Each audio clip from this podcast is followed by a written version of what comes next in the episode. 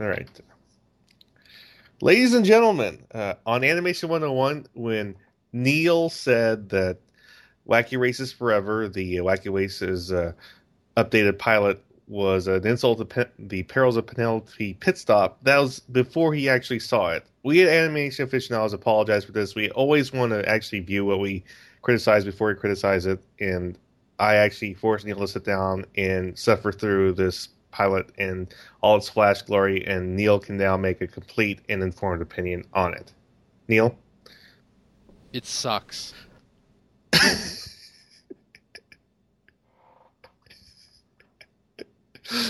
Is it truly an insult to the perils of Penelope pit stop? It's yes. All right, thank you, and we bring you back to the show. Yeah, there's not that many episodes as Batman. There's 1, 2, 3, 4, 5, 6, 7, 8, 9, 10, 11, 12, 14, 15, 16, 17, 18, 19, 20, 21, 22, 23, 24, 25, 26, 27, 28, 29, 30, 31, 32, 33, 34, 35, 36, 37, 38, 39, 40, 41, 42, 43, 44, 45, 46, 47, 50 episodes. You know, I bet if you just looked it up on Wikipedia, it would have told you. oh, God damn it, Neil. Can't I ever count? 54. Oh. Well, this list is listing all the parters as one part. oh okay. That might do it. Yeah. And by the way, I know people that actually complained about uh, Superman defeating Darkseid at the end of Legacy because of Superman covering Darkseid's eyes. People are like, Actually, "Oh, I had no that's-" problem with that. I know people are like, no, oh, that shouldn't have worked. I'm like, shut up, it's done, it's dramatic. More than that, you never really see the full power of Superman. Um, the fight that he had with Darkseid on Earth, contrast that with the fight that he had in Justice League. Yeah. I mean, where he, he restrained himself before. In Justice League, he let himself loose, and there was no comparison. I mean, Darkseid Well, had he to cheat. he- well, actually, in the end, he didn't even really s- Darkseid that much because Darkseid got up and pretty much wiped himself off and through the agony matrix. Well, like I said, Darkseid when Darkseid had to stoop to cheat with the Agony Matrix, you know that Clark had him beat. That wasn't a "I'm going to overpower you. I'm the better man." That was a "This is an old shit moment. I better do something to change the odds." But I just liked I just liked the fact that in the end, Darkseid still won at the end of Legacy, where Superman throws Darkseid down. And by the way, the last scenes of Legacy, the last couple minutes were all storyboarded by Bruce Timm himself personally, because he wanted to get make sure that Don Yang got these scenes down pat. And you it could it shows it shows that he did it. Well, it goes back to the. I mean, you can tell the care and the love that went into these episodes. And when Superman throws Darkseid down to his minions and he says, "You're free now," what happens? Yeah, they don't know what to do. what happens they they they gently almost lovingly pick up Darkseid and help him Right. Which shows to show that Apokolips is populated by Democrats. careful careful it's uh we might have some progressives in the room and and when when when when Darkseid stops his minions from carrying him he says i'm many things kal-el but on this world i am god but let's move on to revenge of the sexy girls Woohoo! are we ready guys Yes. Ready as we'll ever be. All right, then welcome again to Animation Aficionados, a special episode, Revenge of the Sexy Girls. DC Comics is putting pants on women, and we are against it. I am your host, Ben, and we're joined by my co-host, TV's Mr. Neil. Miss Tessmacher! and we have with us again, Thomas Revore. I say remove all pants from all women everywhere. And we have with us again, our favorite guest, Kitty Hawk. Hey, burn all pants! And this is about also the launch of my new site, no pa- nosuperpants.com. It, sign the petition. We are going to protest the addition of pants on superheroines. And also, we're also going to talk about the loss of Power Girl. What, wait, wait, what, what, what, what? Uh, Yep. no Power Girl? Well, on the bright side, it means that Judd Winick won't be writing her anymore. But no Power That's a, Girl. br- but there's no Power Girl. I'd, ra- I'd rather Judd Winick be I mean, well, Judd Winick needs to get back to Barry Ween, but um, like I want my Power Girl. Why can't I have my Power Girl? And by proxy, that probably means no Atlee either. Oh, Oh. One of my one of my other favorite uh, designs. They're like it's like they're like they're taking the no fun to epic levels. Like, hi, would you like to stick nails up your ass? Hey, this is Dan DiDio we're talking about. Dan, Dan, The idiot. yeah. He, they, they put, they put, they didn't put the L in the name What? The L? CL? in in Dan's and last name. dildo. Oh. I just prefer I put the T on the end, call him the idiot, and everybody knows who I'm talking about. What I love is he he shows up on the commentaries on lots of the DC animated movies, and he's talking like he knows what he's talking about, and you can tell he they just brought him in there, and he's just He's reading. Well, a lot he's of not even reading. of He's just he's just blathering about like an idiot. Yeah. Well, I mean, a lot of the execs at DC are not like in line with what's going with the comics. I mean, when when y'all asked me to be on this episode, I remembered that they put uh, this woman named Diane Nelson in charge of DC Entertainment. I think it was like a couple of years ago, and she has just sort of like ruined. I she didn't even talk about comics in her introduction speech when she came to DC. yeah, all she- the, all the people are coming in are coming from outside the comics industry. They don't know Oh, yeah. jack about the comics industry. this this is or the this is just this is what happens to every industry. They think they need the smart business people to come in and you know shake things up when all it ever does is like messes up everything and these people get golden parachutes to their next golden job where they're going to excuse me fuck everything up. Oh, I got I got the best one. One of the current writers is still uh Devin Grayson is still on the payroll last I heard. And Uh-huh. uh, Devin Grayson got her job in DC Comics by watching an episode of Batman the Animated Series and wrote a fan fiction and sent it in saying, Hey, here's a fan fiction. Can I write for you guys? That's pretty cool. But her writing is really bad. She wrote a Yeah, okay. comic. She Well, wrote she wrote a comic where Nightwing was raped by a woman named oh, Tarantula. lovely, lovely. And then she says it's not rape, it's unconsensual sex. That's what Oh, rape yeah, is. What? And um and being hungry is having low food security. No, Tom, I swear to God, because fans complained about it, and she actually said it's not rape, it's unconsensual sex. Only women can be raped, is what she said. Plenty of people who would definitely disagree with that. oh my god, that's awesome. If there was ever one woman on the face of this planet that I would want to punch in the face, I think I know who it is. God, that is Nope. just that is just wow. Well, Yeah. other than the fact that that whole arc of Nightwing was ripping off Daredevil Born Again. Yeah. But that's just that's just awesome. I don't My I think that's the most awesome thing I've heard today. By awesome, you must mean absolutely idiotic. I mean, Well, I mean, in my mind, in my mind, awesome can mean actual awesome or stupid awesome, and this is definitely That's in the definitely stupid category of awesome. stupid awesome. Yeah, The state of being in awe. yeah. Oh man, and they're giving Rob Liefeld uh, work too. yeah, I Oh. saw talking dove. My, I know. I'm I looking at this cover of cover. Oh my and- god, this cover is terrible. Terrible. And I, the first thing I looked at on a Rob Liefeld cover, the feet. Yep. All this time, he still cannot draw feet. Oh my god, she's got a broken ankle, and oh my god, her boob is okay. Let me let me send this to y'all because like her her boobs are like I don't know. She's got like a high boob or something going on here, and It's, is one eye still higher than the other? oh my god, this is well. Okay, I will give him this. He has improved, but Oh No. my God. Not very much. I mean, what the fuck is going on with his? Um, excuse my language. Tell me what language level we need to go because As I'm not- high, as high as we need to know because we're going to Yeah. curse. Okay. Because like are. I I am going to curse about this. This man still cannot draw eyes uh, symmetrically. He still has one eye higher than the other. Yeah, he cannot draw. He cannot draw. The man, No. I do. It is I'm inex- inexplicable. Saying that he improved is like saying you're going from pig shit to horse shit. Yeah. Yeah, I mean, I don't care if it's an improvement; it's still shit. Okay, what do you think of that, guys? Wow. And yeah, that I mean, that's out and out rape. Yeah, that that that's rape right there. I mean, it it doesn't matter that she's not penetrating him. And I'm sorry, it's it's going to be just the opposite. I I don't care if that's Nightwing. I don't care if that's freaking Superman. Something like that. They're going to need counseling. They're, they're going to. It's, it's a traumatic thing, especially Well, for a it- man where it's the loss of authority and power.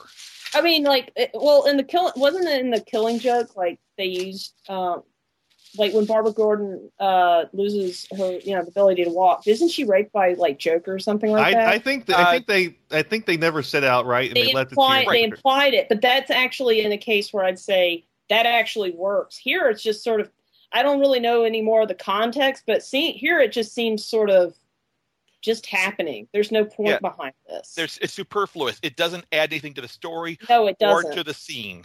yeah, and like I, oh man, that's just that's just sad. This That's this is this is slash fiction level type.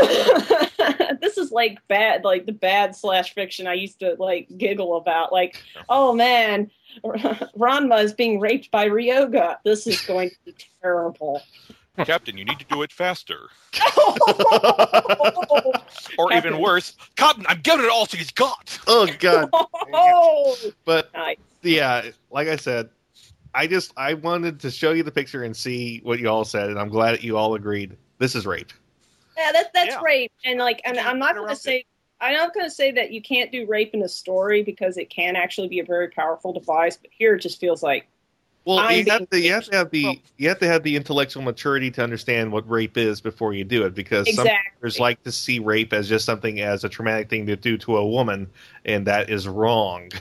Yeah, and like tell this is her line just saying that men can't be raped. It's like, hi, have you been paying attention to the news where like all the, those men are coming out about being raped by Catholic priests? Maybe you should pay attention. Yeah. I mean, it's this is just absolutely ridiculous. I, I, I there have been stories where in comic books where a woman has been raped, Yeah, and it was a very powerful. Uh, when they had Mary Jane with her stalker yeah, and almost be raped, that was a very powerful scene. It fit the characters, it fit the context, it Mhm. worked. This is, um, this isn't left field. This is the parking area. Two balls. Well, I mean, over.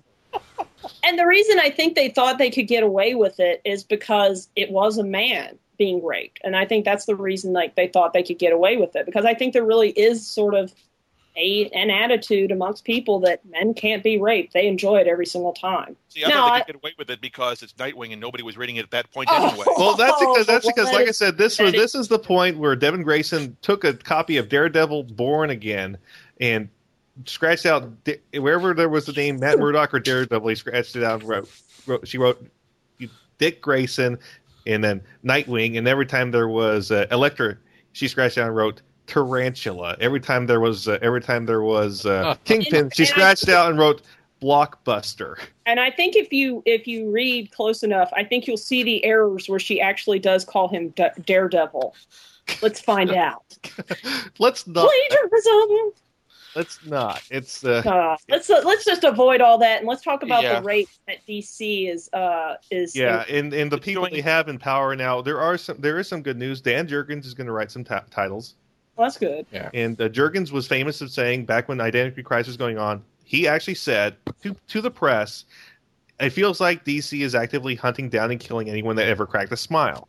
So yeah, Oh yeah, I love that line. That line is awesome. Like I really hated like that. What was that big thing they did a couple years back where they killed Blue Beetle and all that? Yeah. I forgot what it was called. Well, they blew. Uh, they killed Blue Beetle. They killed uh, Ice, but they brought her back. They killed. Uh, basically, they killed off everyone who was on the humorous side of the JLI. yeah, and that was really just the hunt for the JLI, and I really hated that because I really love JLI. JLI is like one of my favorite things that DC, you know, ever released. I mean, Yeah, I loved it at the time. I mean, nowadays, I would much rather have a better storyline. The blah ha ha wore thin after years. I But I love think the it- I story with think- the Oreos, though. yeah, oh yeah, yeah, John, John Jones and his Oreos. and the Or, uh, Hydra. Chocos. I do, Yeah. Yeah, why do humans have two different kinds? I don't understand. I- but I actually I think there is there is room for some humorous superheroes. It's just I think what's happened with comics is is that they've just gotten way too serious. Well, it's, not even the serious as much as you know, like I said. I always I blame uh, Geoff Johns for a lot of it because Geoff Johns is I, I think a lot of people are afraid to judge him or don't want to judge him because they're they are so in love with this JSA run that I have never read. So I'm not I am not uh, affected by the mind control. I'll tell you. I mean, Well, I what blame else is- the what else has he publishers. I mean, it, it, we were seeing this stuff from the Didiot long beforehand. I mean, this is someone who said, and I, I repeat this quote because this is my favorite quote to demonstrate exactly what he is. Back when they were going to bring back the uh, multiple Earths, he had a quote talking about how the multiverse was created by Julie Schwartz. Julie Schwartz, I mean, big grandmaster of DC Comics, who brought such people into science fiction publishing as Isaac Asimov. I mean, how he had this great idea, but they had to clean it up with Crisis on Infinite Earths. Now we're going to do it right. He's Yeah, saying well, he's going to do it better than Julie Schwartz. Hubris. Yes. Yeah, yeah. Well, because well, that's how, what they have to say. Because a lot, I've had this. My theory behind this whole DC relaunch is it's Di- it's Diane and her her cronies getting together and saying it's time to raid the company. It's time to do this big relaunch because you know they're doing TV commercials Yeah. for this, and like Yeah. this is really just this is a raid. This feels so much like let's raid these properties. Let's make the stock price go up and then we're going to immediately jump as soon as like right before it tanks because this is going to go badly Yeah. and this oh, just Oh, yeah. feels so raid like that i'm just so t- i am so ticked off right now about this because it's just like okay stop stop using these characters create some new ones Yeah, if you're going to do crap like this Yeah, and Well- uh, like I said, what bothers me is, uh, you know, a lot of the writers that are so acclaimed in the in the last decade. It's the '90s was my decade, and like I Mhm. said, my favorite I'm stories. I'm sorry, Tom. I mean that, that that's the image decade. There was almost nothing good that came out of the nineties. I I, I, I, I I, actually prefer the 80s myself I liked I liked like I said the the definitive Superman story for me was the kid who hated Superman, and Yeah. that showed that these writers knew what they were doing. They knew how to handle these characters if given a chance. And a lot of these '90s characters I liked. I liked Damage. I liked. Uh, yeah. You know, It I was liked never given a chance. Yeah, Yeah, and, like- and then what happened was in the t- in 2000s, you have Geoff Johns, Jeph Loeb, you have all these other writers that decide let's kill the fun. Like there was uh, the turning point for me was this uh, event called Graduation Day, uh, where where basically Oh. what, what happens was they nerfed the Young Justice team and showed how much more awesome the Titans were. You have you have uh, Roy Harper reprogram a robot from the future with a Phillips head screwdriver. Yay. And then you have you have all the the whole Young Justice team ineffective against a Superman robot to the point where Donna Troy dies again. And Well, and let, let's be honest about that. That was all. If there was one person who admitted he hated Young Justice, it was the idiot. I, Yep. I agree with you. That's well, and also Teen Ti- they were trying to push Teen Titans at the time. I mean, because of the because the stupid cartoon- cartoon. because the yeah, well, because well, that really all comes back down to when that when Nia Nelson took over. She did not mention comics whatsoever. She only mentioned cartoons. She only mentioned video games. She only mentioned movies. They don't care about the comic division anymore. So I really think like this is their last. Now this isn't going to kill DC Comics, but this will definitely be like the strike was for baseball. Like it's never going to regain ground after this. I'll put Yeah. it this way: the whole relaunch, and you notice how they are actively avoiding the words reboot, um, Yeah. Is because it's going to be short-term profits, long-term loss. Exactly, and they don't care. They honestly, if the if DC Comics fell apart, Time Warner would be happy because then Time Warner could just use it however the hell they wanted. Yeah, They they, could don't really absorb. Yeah, they don't care about the comics; they care about the characters. I mean, if Green Lantern Yeah, property. exists, Yeah, property. It's just they want to, and that's the reason that they're doing this with all these characters is they. They, they can't they don't want to invest in new properties because if you invest in new properties you actually have to invest in them you have to advertise them you have to actually do promotions with them this is just let's trot out uh, the old man and and uh, have him perform again. Yeah, he ain't as good as he used to be, but we can definitely get some money out of him. yeah, and like I said, the like I said, what bothers me is like like Tom said, the Didiot destroyed Young Justice, and he created this new Teen Titans team and let Geoff Johns write it, and Geoff Johns ruined Superboy and ruined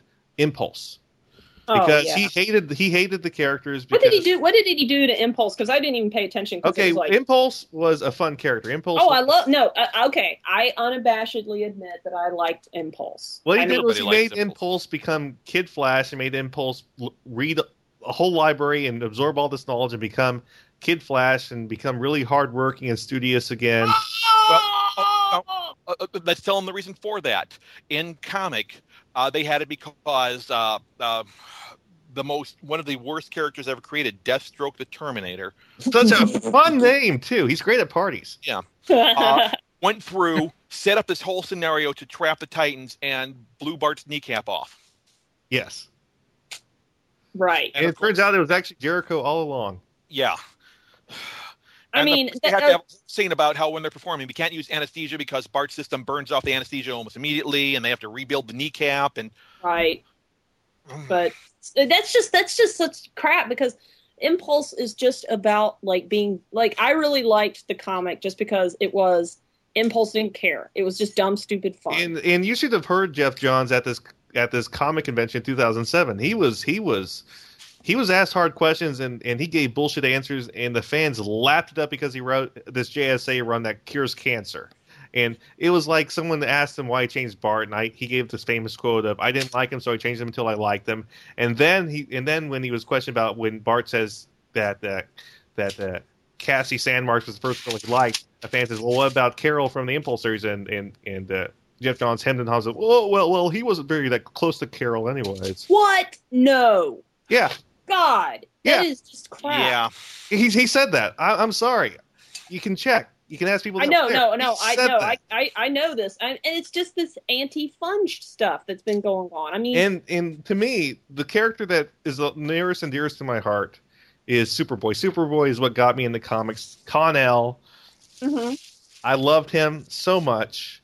I especially love Karl Kesel's second run. I know Tom doesn't agree with me there, but that's uh, not the point. But what it was was Kon-El uh, was is actually a metahuman. He's full human. He is genetically engineered to have a genetic structure as close to Superman's as possible yeah, I, but yeah, he is fully human. The first Yeah. thing Geoff Johns did was that he was half human, half Kryptonian, which is which is false, and he treats it like it was never anything else. He doesn't even have the dignity to try to retcon it. He says, "I'm so popular now, I can say whatever I want, and people will just agree with me." Well, they did. It had this this like annoying thing lately where they they keep talking about how continuity is king, but they seem not to be able to. Well, that's because know, it was in the 5%. '90s, and Geoff Johns is like, "Fuck the '90s." And nun- the '90s ruined my Lord and Savior Jesus Jordan.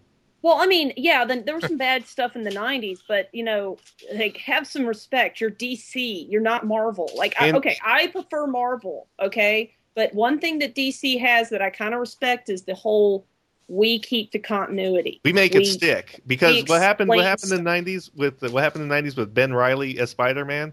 hmm Down outrage, they changed it real quick. Yeah, and that's the thing. DC is about continuity. They're not about like wild, stupid fun like like Marvel is. I Like, don't know. I mean, because uh, how many times have they rebooted everything? I mean, ever since they did, ever since they did it with uh, Crisis on Infinite Earth. Uh, let's see, they rebooted a bunch of stuff uh, with Zero Hour. They changed Oh, yeah. a bunch of stuff with uh, Millennium. Uh, there was they did a But- whole retcon with uh, uh, God, what was the Worlds at War One um, But, uh, but- Invasion. But, But the they thing explained is, it. They explained it. They didn't. They were always very good to have a, a, a similar continuity. You knew what each character was doing at any given time. except they for the got Superboy rid of thing. but but, uh, the but like I said, what happened was uh, Crisis of Infinite Earths was a full shutdown. Leave the system off for five minutes, bring it back up. Zero hours more of was more of a safe mode, boot in the safe mode, and then clear it up and then put it back on.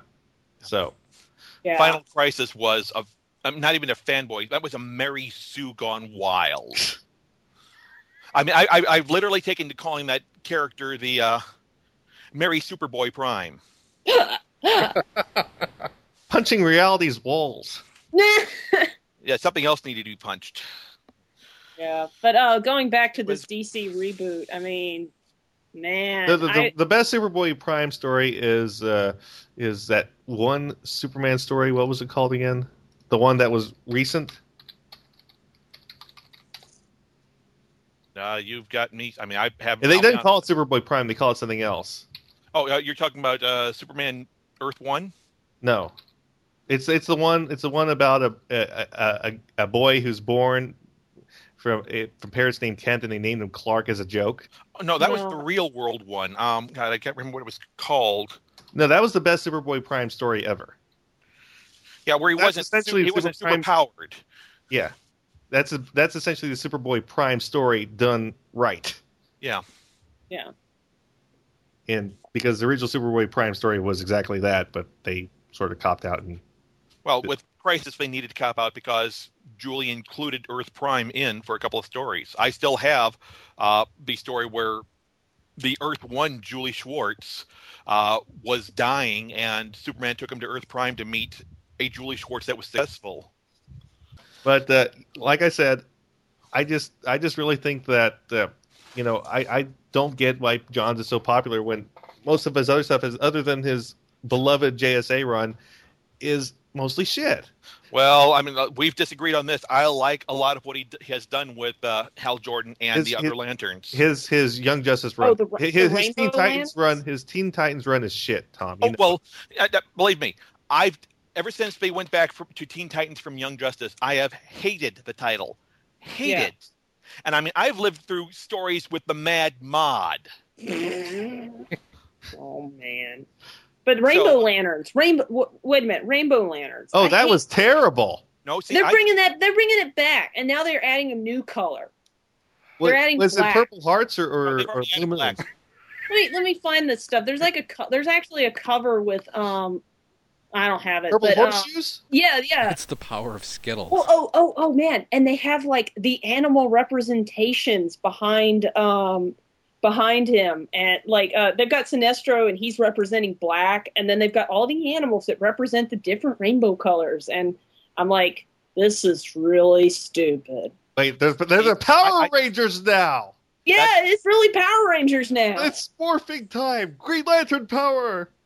it's so stupid. I'm just looking at this and I'm going, that why? Why do you why do you insist on this stupid rainbow lantern crap? I mean, I don't want to see this. Thank you. Green and yellow only. Yes, yes, that is it. That is the only colors. Because no, when you start doing the rainbow no. stuff, I keep thinking of gotta collect them all. see, I mean, you have to include. I, I love the Star Sapphire.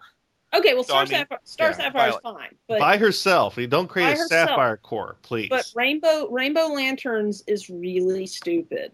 Well, I'd say somebody agrees with you from the link that I've posted. Oh, the, okay, okay. Someone did a Silver Age Green Lantern with the uh, Rainbow Uh, Lanterns. Well, okay, that's just that's just wonderful. I mean, that's from the Silver Age, and I Oh, no. forgive everything. No, actually, that isn't from the Silver Age. That was a I know, but I'm just saying. but, If yeah. it, no, I'm just saying. I, like you if see it was- being in there. But I, I'll be honest, I liked the whole uh, rainbow lantern thing. I liked the characters that had been involved. It was it brought in some interesting characters. Do I want to see it stick around? No. I mean, it's the Green Lantern Corps. I want to see the Corps. It failed when they got rid of the Corps. And as much as uh, people like Kyle in the beginning, I hated Kyle in the beginning. It wasn't until Morrison's run on Justice League that I liked Kyle. I, I, never- like the original I- intent with Ion, where, where Kyle became Ion for a Oh couple Yeah. years. no! that was that no. was fine. That was fine because Kyle wasn't the Green Lantern anymore, And, and, I and hate. Kyle and Kyle gave the power up to repower Oa and bring back the Guardians. He brought back the Corps. I love that. Yeah, uh, yeah, that's great. But I hate. But I'm glad Kyle's gone. Kyle should go But Kyle is gone. I mean, I actually one of the things I like about him sticking around is there's been such great chemistry between Kyle and Guy Gardner. What? That really, What? yeah. In the But what? But I. yeah. But what I loved was the who they gave the yellow ring to was this schizophrenic crazy guy named Nero, and that was that was such a great story for Kyle, who's the artist, has to go against this guy who has these these schizophrenic images in his brain. It's such a it's such an awesome Okay, that's artistic that, that's pretty cool. That's actually pretty cool. that it's such an awesome artistic thing you could because the art that comes out of those issues are is amazing. well, and some of the things like, do you know who the original Yellow Lantern, the, the Sinestro Corps member for 2814 Earth was supposed to be? Who? Batman. What? Because he, he has the ability to create fear. yeah. Well, he and it has the ability to create crazy. but because he i mean he didn't want it he fought against it and because of his own willpower and the fact that he had used the green willpower ring before the ring rejected him and went off to find somebody else Yeah. But the one thing is, I know you hate Emerald Twilight with a passion, Tom. But yes Green Lantern Legacy by Joe Kelly is one of the best damn Green Lantern stories I read in my life. Well, I mean, you know my opinion. I think that some of the best. Part of the reason why I hated the whole Emerald Twilight, other than the fact that it was a bastardization of one of the best characters they had, was because they wanted to bring somebody new in, even though Hal's books were selling better at the time. But Yep. but like I said, I I don't know. eh, Have you ever read Have you ever read Legacy? No, I cannot say that I have. Great story because because it has Pie Face. Uh, you know. Uh, you know. Tom Hal- Kalmaku. yeah, as as the main character, he has to go around and try to uh, do right by by Hal's legacy, and in the end, the ring is talking to talking to Pieface, and he tells him that Hal picked you, and and Pie Face is amazed because he he was ejected all all these years after Hal after the events of in Emerald Twilight, and and and he's like, why me? I'm I'm a loser, and he said, and they explained the Guardians picked the, the Guardians picked John. The ring picked uh, the ring picked guy, but Hal chose you because he knew that you could bring the fire of the spirit of of the ring back. Yeah, but this is Silver Age guy coming in. Uh, Hal loaned uh, Tom, well, Pieface back then, his ring for created a duplicate of his ring and let him have it, and he kind of screwed it up royally. So But what I also loved was the scene where where where Pie Face actually defeats the Justice League of America with the ring because what happens was because he remembers back when he was a kid, he asked Hal, "Could you ever beat the Justice League?" And Hal just off the cuff of his off the cuff just like I don't know if I would ever do that, but if I would, the first thing I would do is fling Batman as far away as possible. First step, get rid of Batman. Next, he said. Next, he said he put he put uh, he put the Flash on a Mobius strip, and then fling him towards the other t- towards everyone else as quickly as possible, because he says that the Flash is really good, but his first instinct is to run. So he so he'd let Flash run a Mobius strip, run out, build up speed, and then release him towards other people. okay, and do you know the flaw in that plan? If you're talking old style Hal, What? what color are Har- Barry's boots? Oh yeah. I Yeah, forgot about that, in but the Brave and the Bold episodes, they act uh, a mini series done just after uh, Justice League of America Year One. Um, they had Brave and the Bold, which were Hal and Barry stories, I know, I know, it was great. and they had a story where um, uh, Barry got called to Oa. His costume minus boots. but but what I loved was after that happened, and then and then and then uh, and then Pieface asked Hal, "Well, what about what about Superman?" And and Hal actually has to think for a second. He's like, "Hmm. Well, first thing I would do is because it's green, I can create kryptonite." And then, but but Superman would probably wrap his hands in the cape and try to grab it. But then, but that instant of fear, I can use that against him and project all these images in his mind of everybody he loves dying. hmm And that's him. how Pieface defeated the Justice League. Thanks, Hal. And I just love that little scene because it's just so awesome. Because, like I said, it's just it's just Pieface asking a fanboy question, and. Al just gives an off the cuff, just honest answer that you know he didn't even really think hard about. It's like first thing I do is fling Batman as far as Yeah. possible. Well, I mean, I love how all the Justice League members have ways to like destroy the others. Like they have plans. Like Batman has his plans. And I'm that's sure- another great story, Tower of Babel. Oh, I Yeah. love Tower uh, Battle. Grant Morrison again. If I yes, remember great. Grant Morrison story, art by Bryan Hitch. Mhm. Mhm. great artist. I love it because it's because Batman has legitimate reasons to come up with these plans, real legitimate reasons. Yep. Well, he's the out of the core Well, members of the league. He's the only one that doesn't have a superpower. Exactly, and that's why he doesn't trust them. I mean, as much as Superman and Batman are friends, Batman is always ready to stab Superman in the back with the kryptonite ring. Yep. And what I love was just you know these plans were pretty vicious.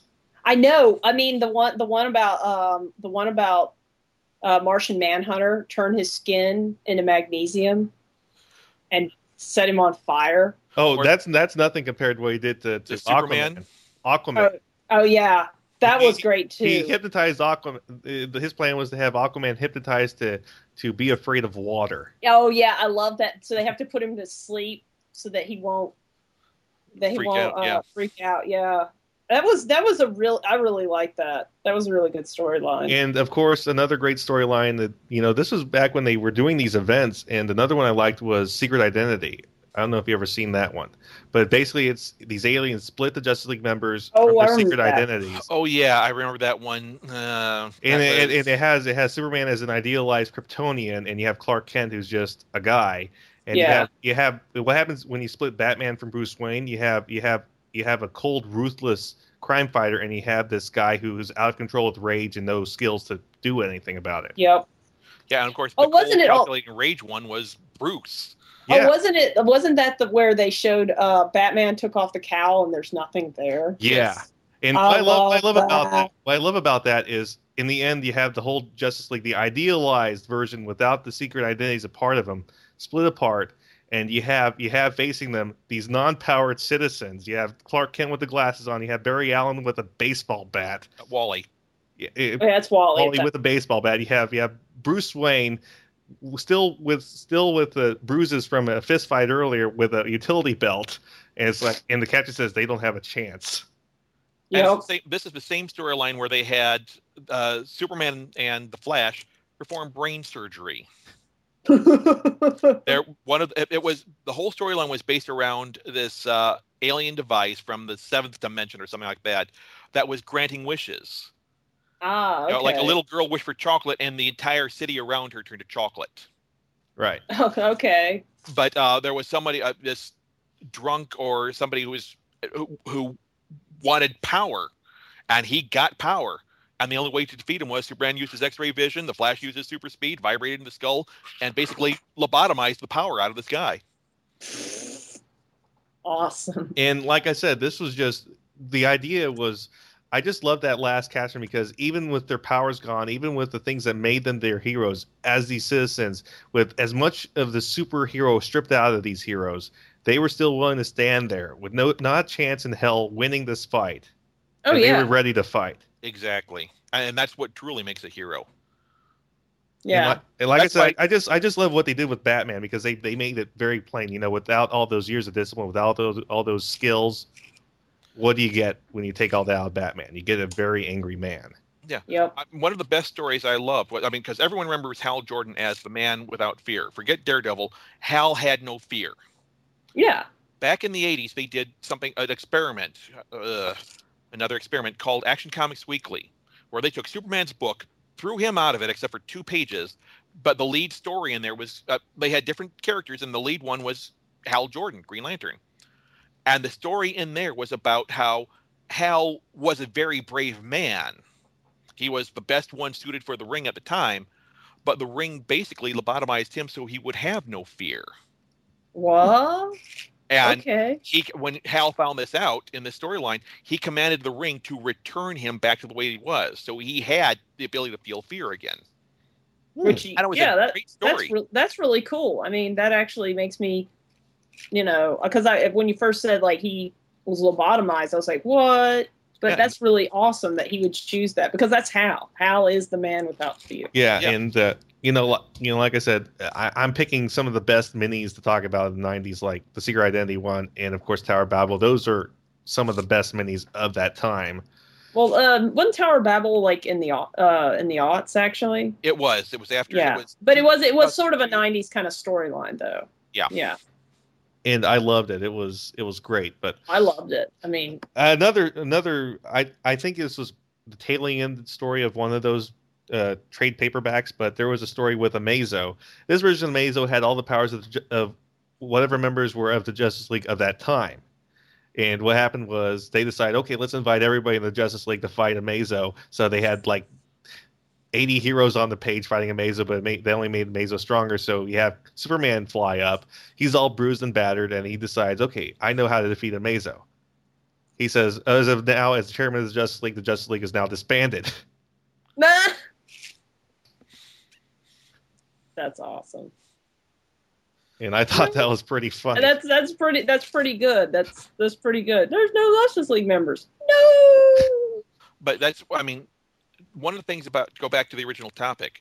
that Mhm. really has me burned, other than the fact that they're just destroying a lot of stuff to give a jumping on point to new fans, is Yeah, right. we've only got a couple of years until Detective Comics hits 700. 700. I know. I mean, I know. my God, that's a freaking milestone. Now, of course, I expect everything to go back to the way that it was before that happens. Mhm. I, well, what I expect to happen is is that when this totally utterly fails, like, and then six months after it starts, they'll just go back to the normal numbering system, I and they'll act wish- as though this never happened. I wish Yeah. someone gets fired. That's Well, no one's going to get fired. But certainly, a lot of people are going to be leaving the company when it's like still profitable to do so. I know it's not going to happen, but I wish the deal gets fucked. I, wish hope that I hope that Diane Nelson gets fucked. I mean, she's I hope the She's the one- publishers, I mean, Dan DiDio and Jim Lee, yeah. God, get rid. You can take a look at most of the new designs, and you can tell that they were Jim Lee designs. They look Ugh. like they were straight from Image Comics. I cannot. Well, I mean, yeah, that that's what I kept saying to my husband when we were looking at these designs. Was like, it was like, this is so freaking nineties. It's like Yeah. so generic look, like because like the ninety. I hate the nineties because every look thing looked kind of generic looking back then. Oh, and- everything had scars or buckles or little Yeah. hatchet pockets everywhere, and But but it ended up looking so generic because they overstuffed it. They Well, overstuffed it so Lee, Lee is stuff a lot Lee is things in the Lee is a good artist when he has restraint on him. Yeah. but that's just it. Restraint. There is no restraint on these two. Oh I mean, man. And I'll Check- tell you, I mean, talking about the '90s, we've already seen what DC is doing. Marvel did it with Heroes Reborn, And we how saw long? how successful that was. It didn't even make a year. Well, I mean, this is just we're basically just keep we're, they're going to keep doing these reboots or like changing the stories until the nobody cares anymore. I mean, if you really think about it, comics have had such a hit had such a hit in the 90s and then now it's like that I don't know now it just feels like they're just trying whatever. Just see what happens. Yeah. But but Yeah. here, this one just feels. This does not feel like let's try something. This feels like rating time. Yeah, Yeah. it's promotional stunt time. I Yeah. know. And, oh, oh man, I just posted this picture of Zatanna with like fishnets on her arm. I mean, a lot of these character designs feel like I hi, I went to Hot Topic and I picked out some clothing. Oh my God, it's And I'm Goth. sorry. It's Gothana. Yeah, when, it is. when you talk about the costumes and the no pants thing, I look at Zatanna. Zatanna's day job is a show magician, yeah, and that, that's a and traditional her costume costume. fits. Yeah, it's a traditional costume. It's not something that that she, you know, they invented or anything. This was Yeah. something that was worn, and that's why I'm just like, I don't understand. You, it's like you don't understand. Well, it's really honestly, it's because they don't understand what they're doing, or Well, like that's because they think they're being pro women, but when in Yeah, truth well- they're being stupid. This yeah. picture. This picture of Harley Quinn is not exactly pro womanhood. That's, I mean, the picture of Harley Quinn turned my stomach. You had such a great character. Yep, they took her from this- being he- clothed head to toe to like this. Yeah, well, I mean, that I'm sure that they did that because of uh, Arkham Asylum. Well, Oh, Arkham yeah. Asylum, she's wearing a nurse's outfit. Well, but Yeah. yeah. this this right here is this looks like I went to a convention and bought a really cool corset. I Like- went to a, well, I went to a B and D convention and bought a. Well, I mean, any any convention you go to now, you can see this Uh, stuff. true, true. Yeah, but uh, but this is just such lazy character. Des- All these new character designs are so lazy. Like, It, it Especially- doesn't look like Harley Quinn. It doesn't have any of the joyous. It doesn't have the the, the joyfulness that Harley Quinn has. It, it looks more like a female Joker. It looks more like Duela Dent. yeah, Yes, It looks like Duela fucking Dent. it's just but It's- I mean, everything, the whole redesign, and of course, I mean, take a look at DiDio's fetish. How many new comics are going to be coming out in September? Fifty-two. Bingo. He's had a fetish for 52 for the longest time.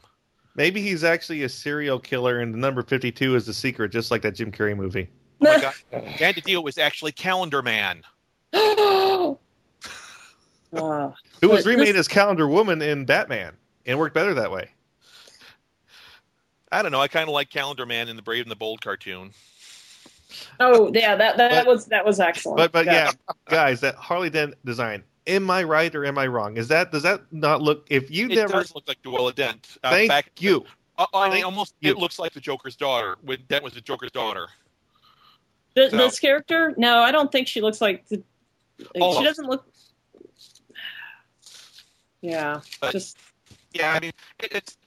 I've got a friend whose brother has just started picking up comics. Got interested in some of the characters. I mean, loves the new Batgirl. Loves uh Steph Stephanie as the uh, as Batgirl. Loves Birds of Prey. I mean, Oracle is a favorite character. Oh yeah. And my friend doesn't know what to tell the brother because everything's going away in just a few months. And and becoming unfun. Like I mean, all these character designs just say to me, "Oh my god, this is going to be horrible because it's just going to be no." Like I'm reading this, um, like the first momentous issue of Action Comics number one will set in motion in the history of the DC universe as Superman defends a world that doesn't trust their first superhero. What the hell? So they're turning him into Spider Man? Yeah. Not even Spider Man. It's it's uh, well the thing that, that bothers me is this: they are going to try to combine elements of Wildstorm in here. Uh, yeah. I've heard about that. No, no, no, No, no, no. Let me put it this way: I loved the Superman Mister Majestic trade paperback, but it only works if it's just Mister Majestic is just visiting. Well, and I liked the Superman Gen 13 crossover. I thought that was a fun little read. It was Oh, a yeah. great concept. But do I want to see this permanent? No. And that reminds me, Neil. What's another favorite superhero of- of yours that is owned now by DC that's going to have to start wearing pants? Caitlin Fairchild. Oh, I'm sorry. Yeah. But on the bright side, they're taking her shirt away, so it all Oh, balances there, out. there you go. There you go. Hey, Neil and- is a leg guy, so Yeah, Yeah. and Supergirl's wearing ugly ass boots and wearing a um, leotard they now. they re. I think They they, recolored those- it. They recolored it. You Oh, can't It tell me those. blue. They, oh yes, yes. The recoloring is certainly going to save that entire outfit. Yeah, I mean, And the thing is this: here- the design is too busy. It's one thing I've always said, and I don't try to bring up the fact that I actually do draw comics, but a superhero design is supposed to be iconic and simple. The more, Yeah. the more crap you add on to it, the worse it is. Well, it's as to be simple and iconic. The as- more crap as- you add. who was it that said that a superhero, if a superhero can't be recognized by their silhouette, Stanley. oh Stan, yeah, it was Stan Lee. He said if you can't be recognized by a silhouette, you didn't make a good character. Yeah, And Exactly. I with mean, a lot think of these designs, I'm like, they had to maintain Superman's stupid spit curl for act for this new run because if they had d- gotten rid of it, you wouldn't know who Superman is. Superman's wearing pants too. I know. I'm looking at this right now, um, and like he's a liberal activist now. Yeah, he. Uh, well, this was a story that has been disowned, but um, in a recent uh, celebration comic uh, they did, they had a story from David Goyer. Oh god. Uh, yeah, who wrote the Batman, the good Batman movies, Right. where he's doing his patrol, and there are some people being stoned in Iran. So he Mhm. flies down to where this is happening and just stands there, doesn't move a muscle, stands there for one day, and then leaves. You know, I mean, people are beating on him, and of course, for no effect, it distracts him, but that's all he does. And of course, the Iranian government is claiming that this was a plot by the U.S. government because Superman is a U.S. citizen. So what does Superman do? he revokes his citizenship. Yes, Oh, nice. Absolutely stupid. I mean, I they went they went through and said it's going to it's no longer going to be truth, justice, and the American way. Which you know, I'm sorry. The whole point, the whole point of Superman is he is like a representation. He's DC's representation of America. That's like saying a Captain America is no longer for America. Yeah, well, they've done that too. So. Yeah, I know they've done where he that. Became, No. where he became the captain. Yeah, I know. And Well, and before that, he became Nomad. Just, just Where no where no man lives, terror dies. Oh. Uh, but but like if this is like one of those cases where I I either I want one of two things to happen. Either you make some new characters or you release these characters into public domain and let people just write whatever stories they want because here you're just you're not really doing anything with the character. You're just, you're totally George Lucasing them. yeah. And you know what? I would rather fan fictioners be writing like weird stories like this than seeing this as the A-list title story. Well, the biggest problem I have is, uh, you know, is Loeb still doing titles? um, I think over at Marvel, he's still doing a couple. Oh God! He's still doing it. I but think the actually. Loeb, let me let me tell you my Loeb story. I'm gonna I'm gonna retire the story after this, Neil. But uh, Jeph Loeb writes a creepy ass Superman, and people don't say it. There's a scene in Superman Batman, which is a horrible title to rename World's Finest. It's there's a scene where where they're talking to Toy Man, who's a Japanese teenager, Oh yeah. and what happens is this Japanese teenager says, "Oh, okay, I'll do this favor for you, Batman, Superman, but you have to let me date Power, have one date with Power Girl." And Superman's like, "No, I can't do that. I'll let you, I'll let you date an exact robot duplicate that's very lifelike." right. That's even better. My only question is, where do I sign up for this? Yeah, yeah. it gets like it gets worse, Tom. There's another issue. It's actually written by Jeph Loeb's now dead son, and I know that's very tragic. That's very sad, but still, he writes this scene where Superman builds these robot du- duplicates of Wonder Girl, Starfire, and Raven, and have them naked bathing Superboy. Ah! Ah! No. I have the screen if you want to see it. Go ahead, because No. I'd like to see the naked part. I just want to like omit the Superboy part. Okay, but did you know about that, Tom? Yeah, yeah. So when Jeph Loeb writes, Yeah. Superman, he writes him as this creepy guy that ro- builds robotic women that you can fuck. Oh man. Oh, I need. Speaking of creepy stuff, I need to finish Ba- Batman. I need to keep reading Batman Odyssey. Speaking of creepy stuff, But like with naked su- naked Batman talking to you at the beginning of each uh, comic. That's the Neal Adams drawn one, isn't it? Yeah, it is. It is. Neil, Wow. what happened to you? Well, I know what happened. He drank some serious crazy juice because I, I, I read like I think the first three, and I was like, "What is going on? I don't even know what an o- what an octopus of a thing." Is a, one of the quotes from it, and it is it is some fun. It is definitely. I like to be under the sea with an octopus's garden in the shade. Yeah, it is. It is. I need to read it. I need to read the rest because it's just wow. It is just wow. Uh, but yeah, the, the the the relaunch. I'm I'm these these the relaunch. I just keep reading all this, and I'm just thinking, oh my god, this is terrible. This is like the '90s are back. This is just Found Exactly. it. It's the '90s and Image Comics redone. It's Heroes Reborn redone. Well, okay, uh, yeah. Let me let me show you this cover because the Titans cover I think sums it all up for me. Like how wretched this is going to be. Oh god damn it. Oh, by the way, they're making Superboy a robot now. What? What? No. Oh yeah, yeah. I saw that. I saw that. Oh, why? So now that when he hangs out with all his robot girlfriends, you know, he'll have something in common. So, So, these are these are robots, and they're bathing with Superboy. yes, and the robots that Superman built for Superboy. Because Jeph Loeb's 17-year-old son that died of that died of cancer, very sad, very tragic, I know. But still, Jeph, I know your son wrote it. I know it was a loss in your life, but you know, Be like be like Miyazaki, and just say, "I love my son, but Jesus Christ, he sucks." but Because or Miyazaki, you know, oh my God, Thor. because because everything from the death of a child can't be Eric Clapton's exactly. "Tears in Heaven." Well, you Here- see, I was here- actually thinking more along the line of, and I know you're going to say something, Ben, but uh, Geoff Johns and Stars and Stripe. I love Well, the series, and I, I know that the only character, the only of- character that's consistently written well by Geoff Johns are based off the dead sisters of his. I know, yeah. Yeah.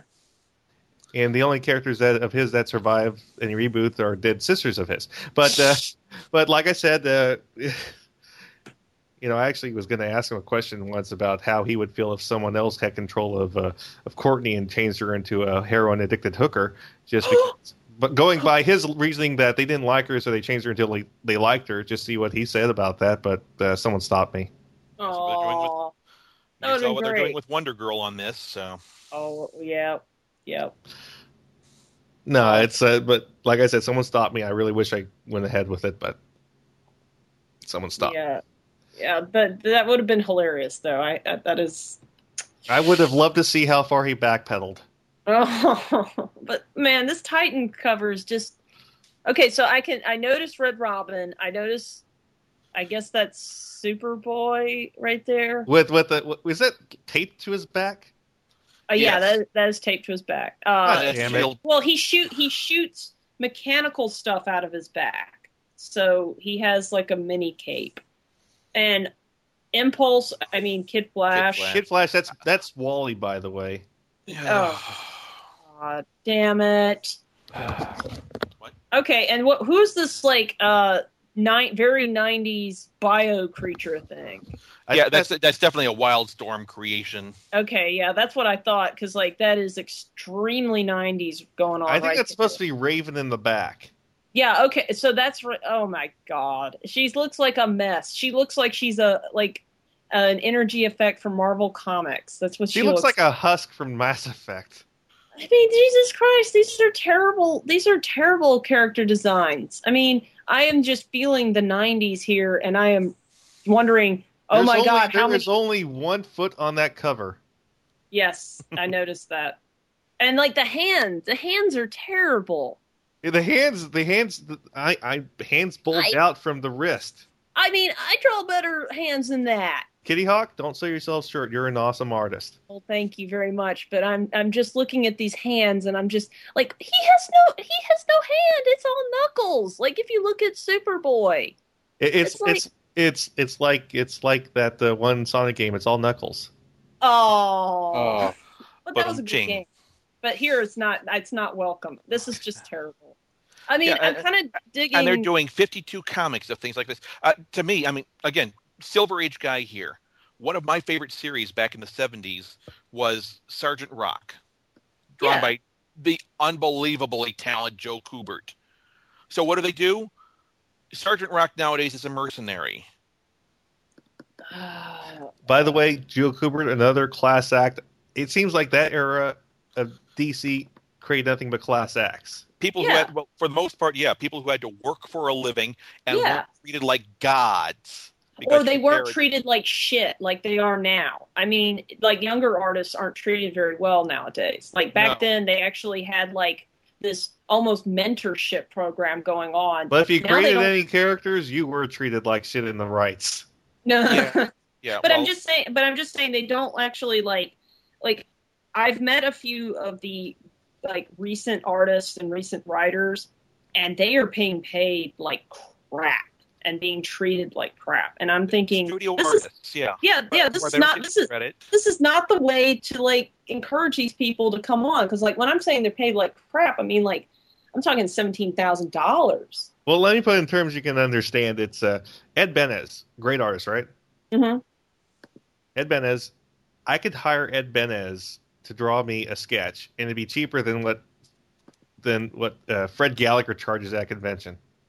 Yeah and that's that's really that's, That's, really kinda- ridiculous that's considering what. Fred Gallagher draws. well and also it's it's just sad because you know you think about how much money the corporation that he works for is making Yeah. and like how little a pen like that's what it gets my ire is that they've now they're now treating their artists and their writers like slaves except they have a few slaves that are more power like considered the good ones and they can they They're Uncle Tom's.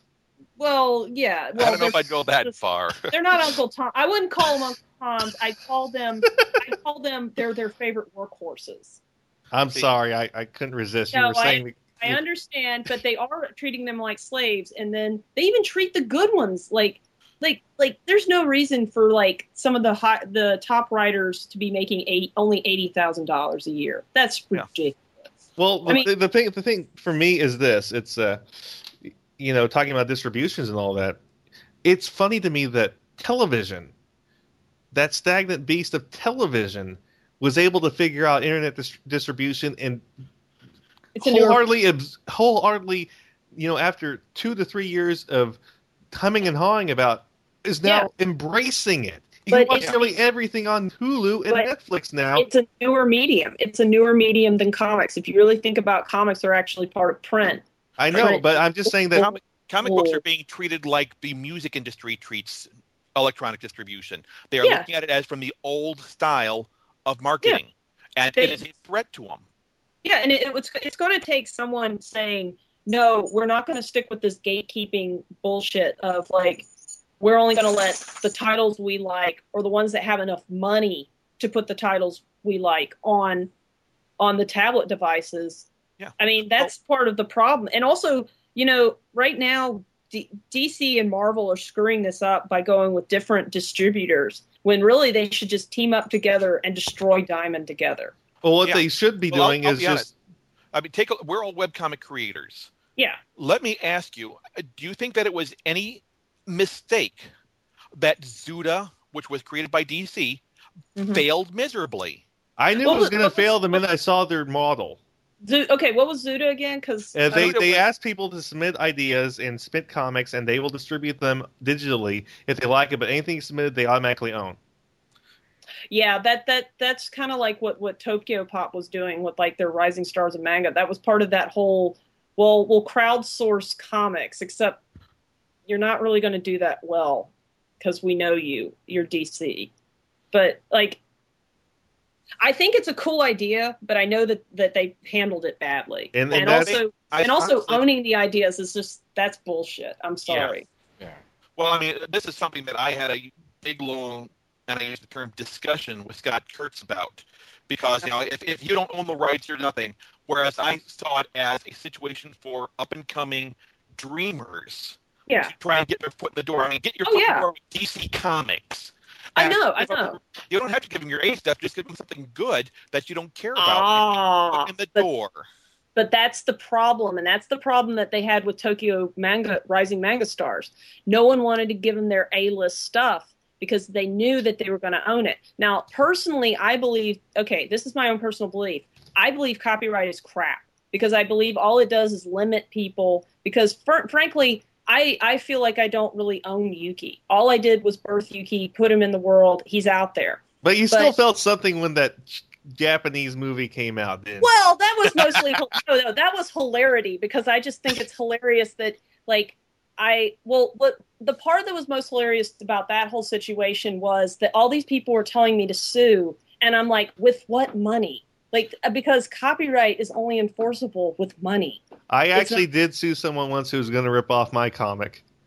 Well, I mean, uh, I had to also deal with international copyright law, which is Uh, I, I understand that, but this guy, But- this little pissant, was kept on saying he was going to steal my comics and my characters.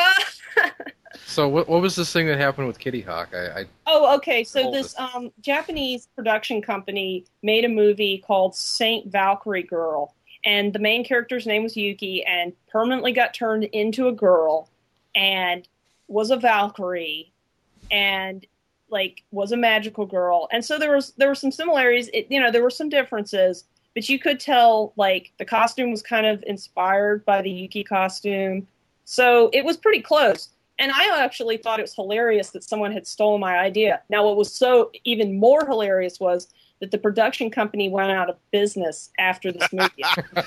Uh, my well, idea I think the biggest problem with it was that they uh, your Yuki is a lot more um, generous than theirs were. yeah, well, and also their Yuki was uh, a skinny little twelve-year-old. Which, yeah, come on now. I'm sorry. Make her an 18 year old with a uh, rather Yeah, uh, vast tracts of land. I'll I'll say it. I'll say it. Huge rack. Yeah. But they, that's why they did the 18 year old as the uh, as her supporter was so that there'd be an older character. But it was really dumb. I actually I actually owned the DVD. I paid, I paid sixty dollars for it because I was like, I must own this, and I I happily show it to anyone who wants to see it, it and that no one can actually get through the full episode. It's really terrible. But I honestly, what my feelings on copyrights is, you shouldn't you shouldn't be rich because you're the son of the guy who created Superman. exactly. But I still think that there is some protection that you should be lent, and this should Well- not become a copyright episode. it, it, it, well, um, okay. My my final thing on that is, if copyright were fair, if it was something like, you know, it applied to everyone, maybe I'd be okay with it. However, in its current form, it does not apply to everyone. And frankly, I don't really feel ideas can be owned because there are a lot of good writers out there who should be writing Superman, but they can't because DC Comics won't let them in the door for whatever reason. I mean, that's that's the thing I've got. Why should our gods, our our myths, be owned by people? I, I Well, understand that. copyright law. I'll be. hon- I mean, It comes down to copyright law is literally a Mickey Mouse operation. Exactly. Everything a- a- about copyright has been defined by what Disney wanted. And like the- I said, like I May the widow of Bon of bon of uh, Sonny Bono burn in hell when she dies. That bitch is responsible for a lot of what's going on right now with her being Disney's tool. I mean Yeah. that. which. Well, the biggest thing for me is like I said, if you are the guy that creates Superman, you should be afforded some protection. If you're the son of the guy who creates Superman, what'd you do? Well, yeah, but I, I also feel like I think honestly, IP keeps us held back. I mean, if you think about software patents, you think about medical patents, you think about like why why hasn't there been a cure for AIDS? Well, the real reason is is because if you cure AIDS, it's over. You can't keep like making bullshit drugs that don't do it. Like they do have a cure. They do have a cure. yeah, there there are several like ideas of cures, but the No, thing the is, one is that- one works. One works. oh, with that blood doping thing.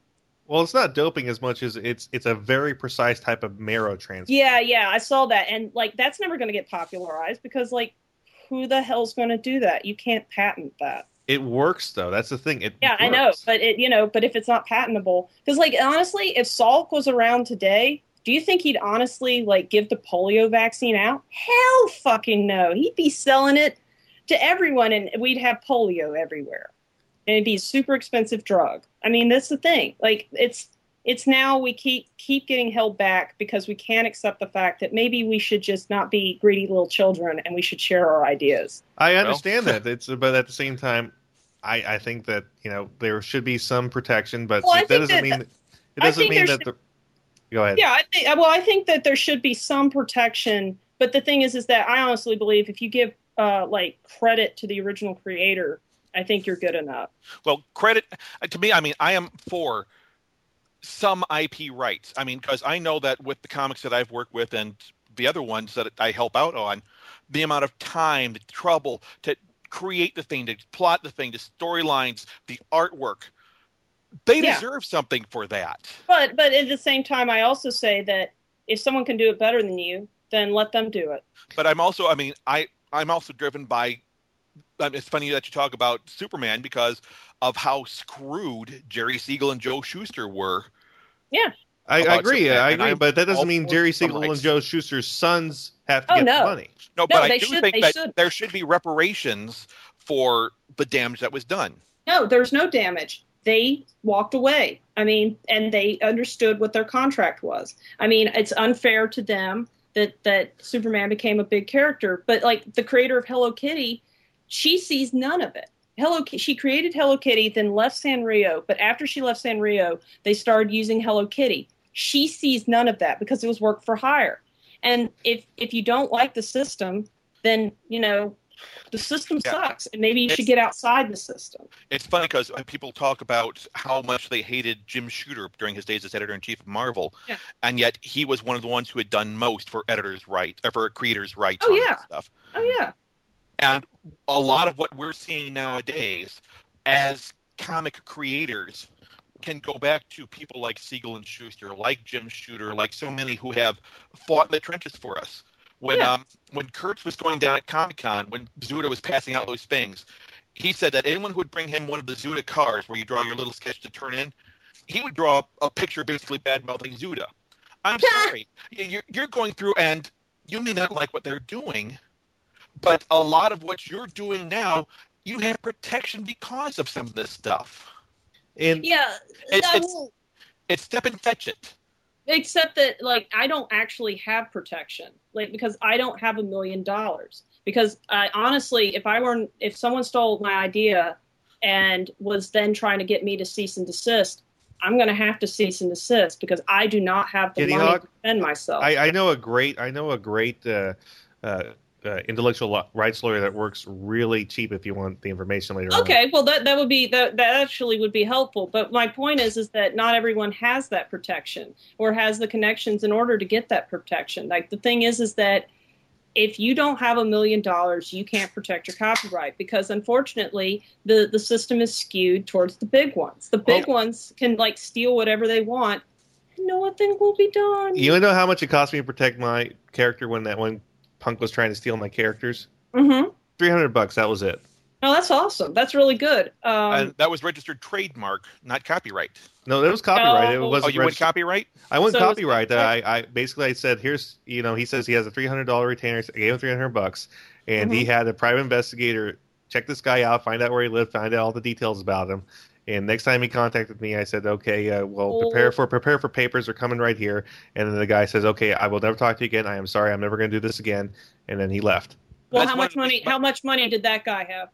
That's what I want to ask because the thing is, is that you might have actually, with three hundred dollars, had more money than him, which you know basically proves my point, which is whoever has the big bucks can do that. I mean, the thing is, is I've been in situations where three hundred dollars would would be a breaking thing for me. So the thing is, is that it's all about money, and that's why I don't like the cold copyright system. Does anyone remember a company called Bleem back from the uh, yes, late Yes. made the I, place do, them. I actually own some of that. Yes. So did I. Uh, for people who are listening to podcasts and who don't know, uh, back in the late 90s, there was a company called Bleem that created a PlayStation 1 emulator when the PlayStation 1 was the system. Um, it worked eh, about 40% well. Some games yeah, it it played was, well, it some okay. it didn't. But it wasn't what Sony wanted. They did not want an emulator system. They wanted to sell PlayStation 1s. So Sony sued the company, sued Bleem and Yeah. lost. And sued them again and lost again. But they kept suing them. They kept coming up with different BS Yep. reasons until Bleem simply ran out of money. Exactly, and that's what they can do. Like the thing is, is that um, there was a case where a guy like had like designed some. Well, this is actually trademark, so that's not really the same thing. But the but yeah, I, I mean they do have more money and they can work hard. They can work. They can do more than you. Like, and that's the thing. Like, if I had a million dollars, then I could probably defend my copyright. But the thing is, is that against Sony, that's not gonna that's not gonna happen. Exactly, because they'll sit there and they'll keep it drawn out in court until you've run out of money. I Exactly. understand that. I understand that. But back to what DC Yeah, Comics let's is go. doing. Yeah, let's go back to DC Comics. Yeah, DC Com well, DC Comics is we can see this is all business driven. It's not comic business. Yeah. It is uh, let's Right. pillage. Let's get whatever we can out of this. Get our golden parachutes and move on to the next suckers. This is like what happened. This is what happened like with video games, and also like, um, like what happened. This is, happens to a lot of businesses. What happens is is that they start letting these business type people in because they've got credentials and crap, and they know what they're doing. Except that they don't know what they're doing. Like the, the Diane Nelson woman, she didn't give a crap. She's going to leave as soon as this whole event is over, and I can't wait to see the commercials because the commercials are going to be terrible. Like uh, whenever I see a commercial for a book on TV, I'm like, what? That is not going to work. Oh, interesting point about the video game industry. Uh, several people, like uh, the game designer Keiji Ifanun, uh, I can't pronounce it, uh, said that uh, said that the Japanese video game industry is in a humiliating decline right now. Oh yeah, it definitely. Well, I mean, you can tell with like um, anime and video games that they've caught the disease that Hollywood had, the remake disease. I mean, I'm sorry, but going back to Ocarina of Time, I I I love you know it's a good game, I love it, but I'm sorry, I don't want to buy it again. I want something new. And I'm reminded of the black and white explosion of the 80s, and before that, the video game crash, where Yeah, it was just an oh, God. oversaturation. Well, that that was just because they kept like like well, there was a terrible port of P, of Pac-Man for Atari, which was you know one nail in the coffin, and then the other nail in the coffin was ET, and then it was also when the Tramiels bought them, and then they didn't release the 7800 until way after the NES had come out.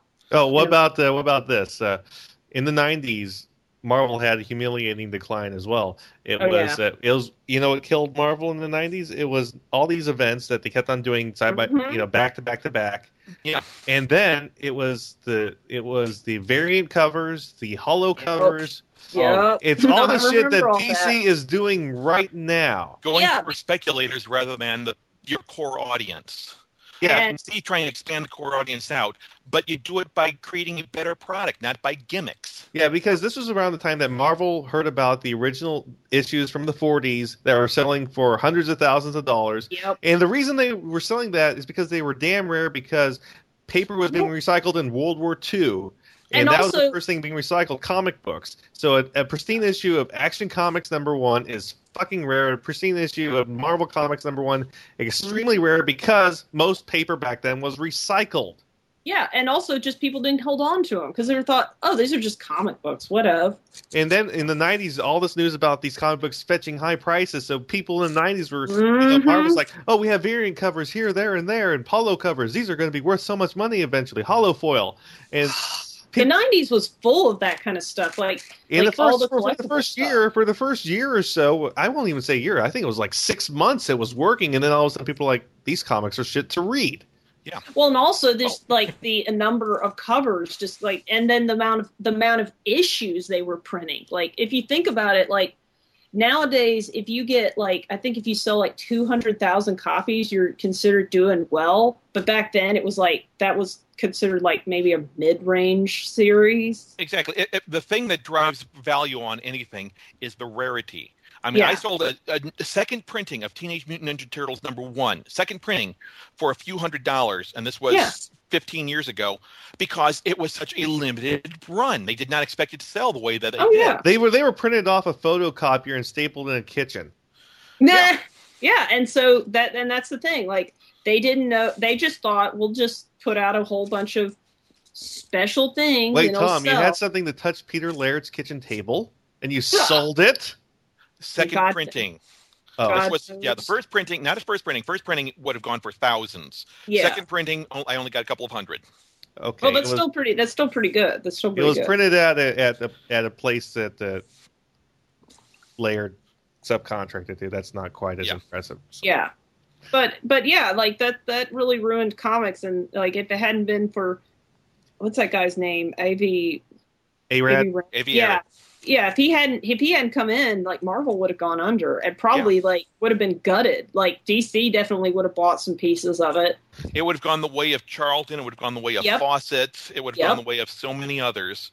and that's why I think DC recently aligned itself with Disney. Is this like attempt to try to Uh, Marvel Wow. did. yeah. Yeah Marvel because they Yeah. they know they know that they can't survive on their own because like the thing is is that it's pretty obvious by now that well, the Marvel, a- you got to be honest. The Marvel, uh, it was a buyout, and it was done solely because of the intellectual properties. They exactly knew that the movies were selling big thanks to Iron Man and the others. Yeah. And uh, uh, Disney knew a good thing. But it also led to the restructuring of DC, where Time Warner started folding more of their people into DC and promoting exactly talentless hacks like Mhm. Jim Lee and Dan DiDio uh, to positions of authority. Yeah, well, the thing the thing is, is that DC well because DC just always seems to not understand what Marvel is doing, and they always try to do like a kind of shit, slipshod version of what Marvel has done. That's only like that's they- only recently because it used Yeah, to be no. that Marvel was copying DC. I mean, Well, Oh, yeah, yeah, yeah. Back I mean, in the DC day, would do but something saying- that worked, and Marvel would copy it. The Marvel would do something that worked, and DC would copy it. Yeah. I mean, it wasn't original ideas; it was copy the other guy. oh It- yeah, it's, I know, I know. Like there's I mean- several characters like that. Yeah, it's the Microsoft premise. You know, Yeah. you innovate what if somebody else has already done. Exactly. R- reminders on the iPhone. But but uh yeah, so you I- mean I the just- LG Prada, right? Oh yes, that's what I meant. I thought someone was going to mention widgets. So Oh, widgets. Okay, but uh, but yeah, the the whole. I just I just know that this is just rating, and that it's not going to stick, and that we're going to go back to the old comics soon after this. But after that, I really have a feeling this is just going to further kill sales, and they really can't afford. Like the really the thing is is that if the sales get too low, Time Warner could just axe the whole printing division, except for Wonder Woman, which they must keep in print until you know the end of time, because if they don't, they lose the rights.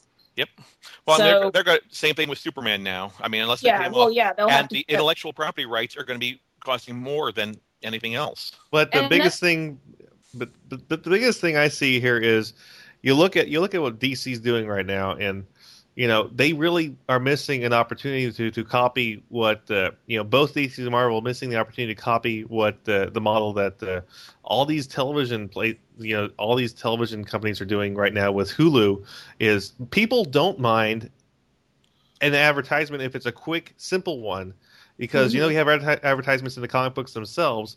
People aren't going to mind a quick, simple advertisement. Like, let's say that you can read as many comics as you want in a day, but Yep. But you have to first view a 10 second ad before you can read all these comics for a 24 hour period. People would do that. People would put up with that because you know what happened?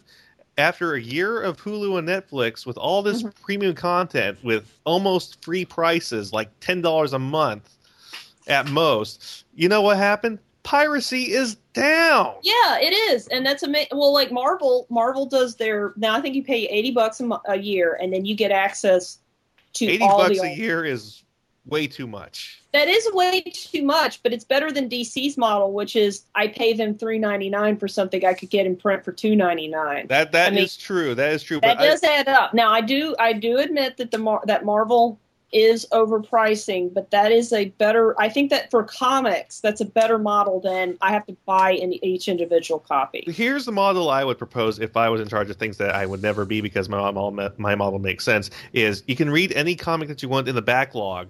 A new issue takes 30 days to unlock unless you are part of the uh, premium membership. Yeah, if I've you're part of a premium membership, you can read it instantly, but you can always you can also read it 30 days later, just regularly through regular access. and I actually know some people who are doing this, and it's actually working out pretty well. Now, another model, and this is similar to what like I'm actually going to be doing uh, this fall with Comitocracy is, and Comitocracy is my new uh, comic site, which is using our technology, JoJo documents that we've developed.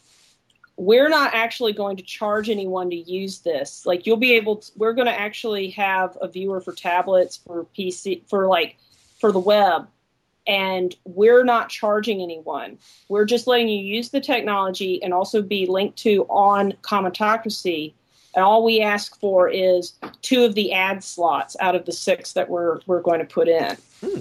And I think that this is actually the model that we should go for. Now, people will be able to pay us two ninety nine a month uh, to host with us if they want to use things like our like the uh, we have a paywall that we'll offer and such like that. But honestly, we would rather you do it yourself, have your own server, and the and it will be almost like you will only have to give us two of the ad slots, and that's how we'll make our money. And it, and in return, you will get on the Comitocracy website while you still maintain your independence, and you can be able to link these files on anything like Facebook, blogs. So it'll be like the YouTube of comics. Right, and that's that's actually not too bad a model. But you know what? The biggest thing that uh, that really that really made comic book piracy blow up and explode on the internet. What? It was Peter David being an asshole. what happened was Peter David took sole credit of shutting down Scans Daily for about five minutes. Oh, hey, it, don't uh, hold on a minute. I'm asking my husband something.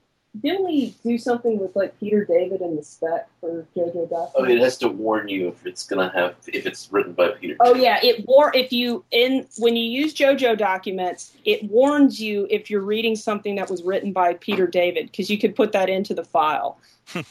Yeah, Peter David is actually is you know he ruined She Hulk. The David is a talented writer at times, but he also likes to put in a lot of his own drama into it, I know, and, and he's, also a petty asshole at times. Oh yeah, oh, I, I, I've I've actually met him at Dragon Con, and uh, yeah, he had. Did he still of, have that thing going on with his teeth then? I didn't really see his teeth because he was just giving me this haughty look the entire time as I'm talking to someone else, and I was like, "Who is this guy looking so creepy at me?" And then someone said that was Peter David, and I was like, Yeah. "Oh, He He he, he does seem to have a bit of a disdain for us in the webcomic world. yeah." I think And that was I'm- I think that was what it was, but I didn't know who he was, and I was like, "Who is this guy just staring at me like this?" Well, and one of the things I've always said is that I'm seeing more talent come out of webcomics from people in podunk nowhere. I know. Well, you know what it they'll is. never get the chance. If you're not a New Yorker, you'll never really get a chance. Oh, That- yeah, that's and- certainly true. Yeah. and that, that's the thing like that's the reason i want i i am really happy about the web is that it sort of gets rid of this gatekeeping like i'm from alabama there is no way that i would be able to get in with the d well and also i'm a woman let's be honest here i'd never be able to get like now they're letting more women into dc and marvel comics but they're really not letting them into the high echelons they're sort of keeping them down in like the you know here's the writing staff and here's the artist. They're like our low levels. Well, I- they, they I- did Ironic, let the they best did let publisher that they had was Jenette Kahn. they did Yeah. let Gail Simone do Wonder Woman. Yeah, and Birds of Prey. But you. the thing is is that that's just like a few. Like honestly it it, it should be 50-50 but it isn't. Like i i mean the thing is is that there is discrimination still. And also there's that that if you're not part of the the world they don't let you in I understand that. I understand that, but I think I think this knee jerk reaction to the pants thing. It's all men that are doing it. oh yeah. just- no no no. The pants thing is honestly about movies. This is about setting up for movies. Like they're they know that at some actresses might say oh i don't want to wear a, a leotard or or short short skirt. So they're or because they don't have the goods to to show it off. I mean i'm being Well, serious. If you've looked at like actresses lately my god Yeah. they're like bean poles What about what about what about Kate Beckinsale? Wow. kate beckinsale who's she Oh my what? I'm I'm sorry. I don't know. I don't. I don't know people's names. I only know them by their Underworld? character- Okay, yeah, I see her now. Yeah. Well, I- it's also got has to go back to copyrights. I mean, you think that they're just changing Superman's costume on the fly? No, the Siegel and Shuster uh, estates next year own the Superman costume. Oh, okay, that explains it. Because I was like wondering what what the hell's going on with Superman. But Yeah. now that you explained that, well, once again, I hate DC even more. I mean, Yep. that's just the most. Uh, and then once again, that's just that's IP ruining everything. It's also, I mean, because it's DC want to keep control. Uh, Yeah. I'm trying to remember the thing on the uh, case, and you can tell it's either a New York or California judge that decided this. The Siegel and Shuster estates own the rights to Superman, Clark Kent, Lois Lane, the costume, and everything that Siegel and Shuster created. The Superman who could leap yeah, an eighth of a the mile. first four, first four episodes. Yeah. Right. Everything after that that was created by DC, like Superman flying, DC Mhm. owns. Yep. Well, that you know what? That's actually a little, makes a little bit more sense than than other things I've read because I personally think what Disney should have done when people were saying, okay, the copyright for Mickey Mouse should expire now, is they should say, okay, here you can you can use as much as Steamboat Willie as you want. Yep. Well, and also there's the issue of that there's one movie that was actually made before the copyright, you know, basically before Steamboat Willie. It was only published afterwards. And that one is Plane Crazy. So there's some question whether, you know, does does Plane Crazy's existence make uh, Mickey Mouse in the public domain? Well, the answer is no, because Oswald the Rabbit is owned by Disney, even though he should be in, in the public domain. Right. That's They why they keep coming out with so many redesigns of the same character because they can copyright and trademark. Yeah, you have to you have trademark to trademark. characters. You have to trademark, and that actually is an issue that uh, Coke had uh, back in the '90s. Uh, well, actually, it was, I think it was in the late '80s.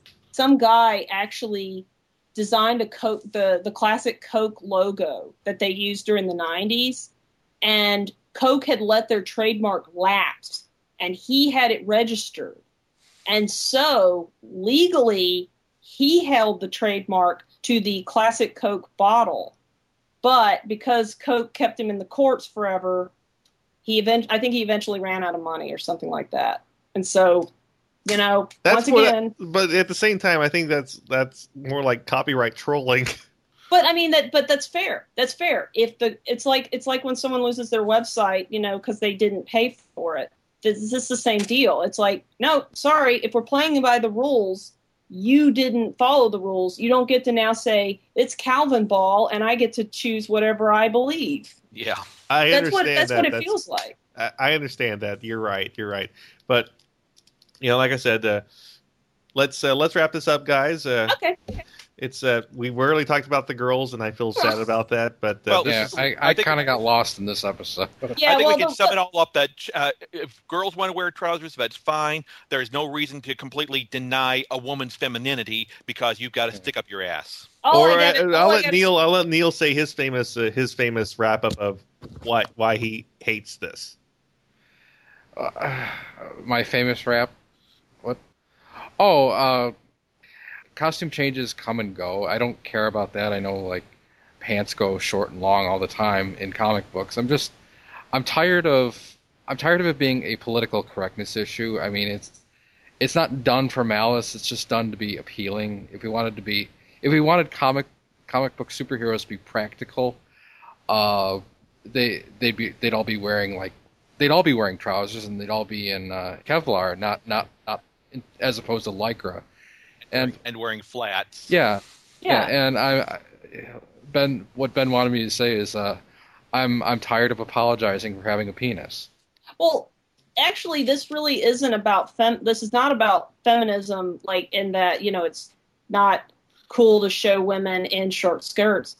I actually believe that this is like this is actually a symptom of of well, this is a symptom of fashion. Honestly, like if you really think about it, there was a masculinization of uh, female fashion in the '80s that led to people believing that a skirt was considered very feminine or like showing off your legs was not powerful because when, if you notice in the 80s like there was a lot of power suits and things like that and a woman covered up more. Why? Because she was trying to compete with a man. And people forgot why originally we chose a more conservative style of clothing. It was mostly about masculining a woman in the business world. And that's actually what i think this is a continuation of is people have like now there's like two only two styles of dress because it got so simple. There's either you look like a total slut, like how the Harley Quinn is designed, or you look like a total uh, prude, like how all these trouser women look. You can't have anything in between because you can't be a proud woman and show your goods off anymore. And I think that's just a crime. It's not a skirt. It's a kilt. One other thing I want to throw in here, something I told Kitty Hawk is that I think they really missed the boat like 15 years ago by not casting Lucy Lawless as Wonder Woman. Because talk about an actress who had Yes. the goods, she had it. And like for 15 years, I was like, cast her, she'll do it.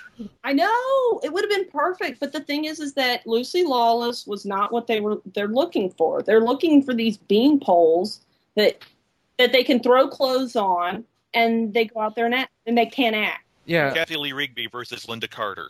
Yeah. yeah, and, and we saw that with the new pilot, Oh, where like this girl, I she's she's pretty, but she needs to do some arm curls. Well, looks- I mean, it- she, it- I didn't. I didn't even think she looked pretty. I think honestly, she she just looked like every girl looks nowadays, which is pissed off. Yeah. They all Well, look like. it- eh.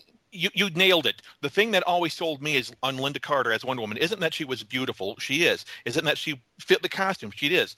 But she had a smile that lit up the room. Oh yeah, definitely. That is Wonder Woman. Oh my god, she looks pissed off. Yeah, like this. Yeah. This is how every woman now looks like. In like, okay, let me see. I went and saw uh, X Men. Uh, you know, First Class, and like, okay, Emma Frost. Not so- you know, the face ain't working for me, but definitely those tits are working for me. But um, but uh, like the uh the CIA chick. Like when they did the scene with all the lingerie, I was just thinking, wow, there's all these hot women, and then you. And I'm sorry, she's supposed to be Scottish. Where's the red hair? Where's the I- accent? Damn it! They've lost all that. I don't like that. That kind of that. Oh man, it just. I want my good-looking Scottish redheads, please. I Thank you. know, I know. Why can't we have that? Like instead, we get these bean poles who can't act because that's what Hollywood wants. Well, we, I was actually talking with a friend. Uh, a lot of it goes down to you don't have a Humphrey Bogart, you don't have a John Wayne, you don't have the craggy leading, but handsome leading men. You've got cookie cutters. You Yeah, can't tell the difference between most of them nowadays because they pretty much all look alike. You don't have any standout actors. You don't have an Olivier. You don't Well- have a Christopher Lee, for heaven's sake. and the thing is, is I think that what's going on is, is that they have a certain look in mind. They have a certain like feel that they want, and currently, what they're going for with women as being poles, and with men, these. I don't know how to describe what they're going with men. Like I was so thankful for Thor that they found my beefy Norse god. I mean, Jesus Christ, that They, man. they look they look They- they, look for underwater underwear models now. They look for metrosexuals.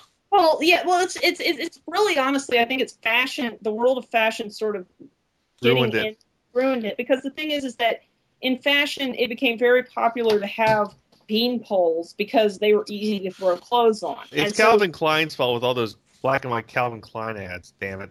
Well, I mean, it was just it was just a matter of the taste at the time was for being was for boys, and you get women who look like boys, and you So get, so what was it? Were the were these Catholic priests buying these underwear ads or something? Uh, well, it, it's mostly that the, the the androgyny thing that stuff that happened in the '70s kind of carried up into the '80s, and Yeah. it unfortunately got bastardized into this. Let instead of it being about androgyny, being about everybody looks like a little boy. I mean, if you look at like models today, all of the models for like Abercrombie and Fitch have these really young faces and then chiseled bodies, and that's really creepy. Well, I'll have to say, as my parting shot, thank God for Christina Hendricks. Okay, No. and and let's wrap this up, guys. Uh, before we go on to any other tangents, uh, uh, this was our emergency "Sexy Girls Revenge" episode, where we, are, where we were taking revenge against Dan Didiot, uh, Geoff Johns, and the rest of the DC mob squad that are destroying our childhoods. I am your host Ben, and we Gee, are. oh, You go ahead. TV's Mr. Neil. I guess that makes me radio's Thomas Revore from 910 Comics. And I'm Kitty Hawk, bringing you sexy fun at sgvy.com. All right, and good night and good luck. Yay. Goodbye.